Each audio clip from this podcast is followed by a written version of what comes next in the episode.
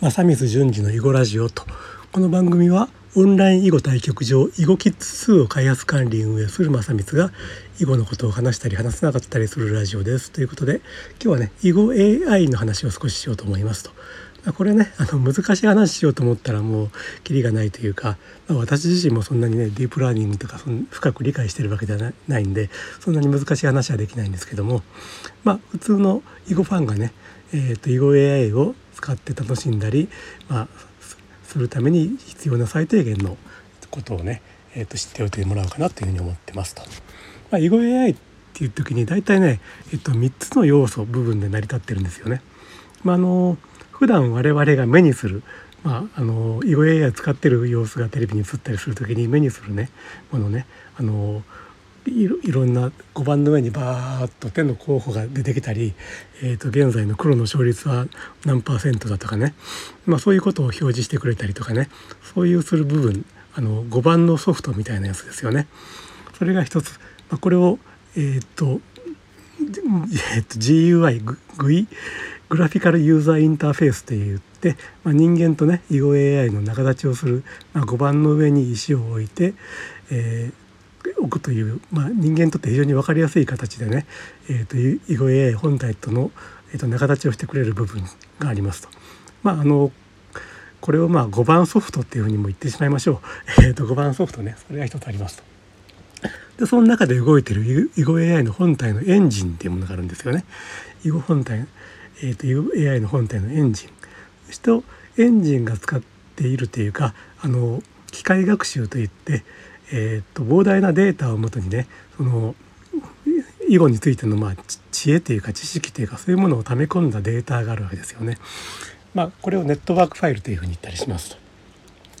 え、ー、とエンジンはそのネットワークファイルにある、まあ、囲碁の知恵知識を使っていろいろとね手を探索して、えーと、この手の勝率はどれぐらいだっていうことを出してくれたりすると。でそれを5番ソフトによって人間はねえーと、見ることができるとあるいはここに打ったらどうなるのかっていうのを調べたりすることができるっていうわけですよね。はいということでまず5番ソフトとして、えーと、有名なものがねリズィ LIZZIE リズィっていうのがあるんですよね。これが一番たくさん使われてると思います。で碁盤ソフトに他にはねリズ5番 LIZGOBA のリズ5番であったりからこれ何て読むのかな？ KA Train、KaTrain。えっと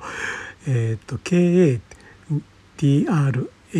KA Train、KaTrain。それから Sabaki とかね。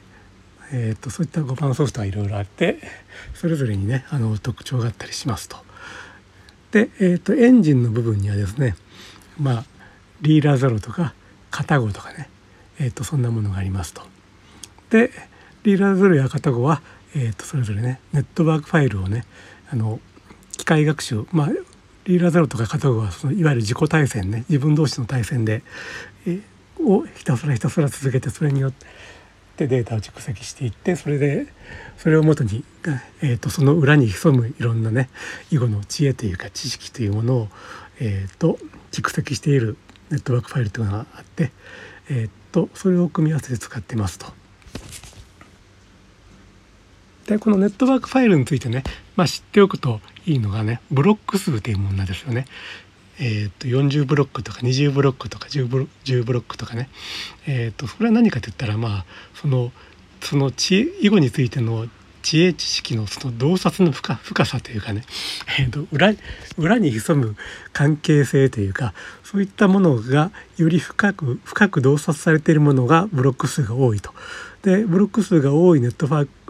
ネットワークファイルはファイルも巨大になってそれからえ、ー、と実際にそれを使ってえ、ー、とその分析するのに時間がかかるというような関係になってますと。え、ー、とだから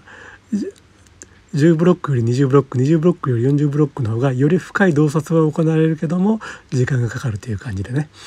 でだから高性能な GPU とかパソ、えーと、いいものパソコンを持ってる場合はなるべく多いブロック数のものを使うと。逆にねあの非常に安価なパソコン、まあ、私クロームブックなんかでもある程度実用的に囲碁 AI が使えるよっていうことを言ったりしてるんですけどもそれはあの10ブロックとか6ブロックとかね、えー、とそういうえっと、洞察の浅い浅いものを使うと,、えっと性能の低いパソコンでも、えっと、結構あの実用的なスピードで分析をすることができますと。でまあはっきり言ってね、えっと、我々アマチュアからするとですねあの洞察が非常に浅いもんであってももう結局もう第一巻の手だけでもねあの我々はもう見当違いなことを思ったりするんで、えっと十分にねあの参考になります。というふうなことで えっと囲碁 AI には、えっと我々がまず使うパソコン上やで使うアプリみたいな形の5番ソフトとしてリズイとかリズ5番とか経営トレインとかそんなものがありましてその下で動いてるエンジンとしてはリーラゼロとかカタゴがありますと。でそれぞれが、えーと、ネットワークファイルをね、えーと、自己対戦を重ねてどんどんどんどん強くなっていってるんですけどもそういったネットワークファイルを使っていますと。でねこれを我々が使おうと思うとそれらを、えー、っとインターネットからダウンロードして、まあ、セットアップしていかないといけないわけですよね。でこれがですね、まあ、それなりに結構難しくてまああのまあその皆さんがね囲碁 AI を使おう使おうという時のハードルになってるっていうのがあると思うんですけどもただねこれ Windows の場合はねえー、っといろんなエンジンやネットワークファイルやその5番ソフトをねもう一発でこうセットアップしてくれるようなねパッケージが今流通してましてもうこれ使うとねえっ、とあのインストーラーを起動してあといくつかあの対話的にえっ、と入力しないといけない部分はあるんですけどもそしたら自動的に全部セットアップしてくれるものがありますと。まあ、囲碁 AI メガパックっていうんですけどもこれは囲碁 AI メガパックっていうので検索していただくとエヴァさんっていう方がね作られてる日本語のサイトがあって、まあ、そこに詳しくねいろいろそのセットアップの仕方とか使い方とか書かれているんでえー、っと囲碁 AI メガパックで検索して、えー、っとエヴァさんのね、えー、っとサイトを見てみてくださいと。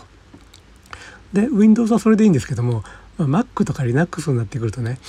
え、っとそういうのが今のところはないようである程度ね自力でそのエンジンをセットアップしてそして碁盤ソフトを入れセットアップして5番ソフトの設定でそのエンジンを使うように設定するというのをね自分でやらないといけなかったりしますけれどもまあこの辺はまあだからあの EvoAI 手軽に使おうと思ってる人はまああの Windows のパソコンをね買っていただくのがまあ一番いいかなと。まあ、Mac のパソコンもね私もいろいろ自分でやってますんでえー、っとあの相談にはなりますということになってますと。はい、ということで今日はね囲碁 AI についての、まあ、超入門編というか基本的なお話をさせてもらいました。えーと、じゃあ最後まで聞いていただいてありがとうございます。ではまた次回お耳にかかりましょう。失礼します。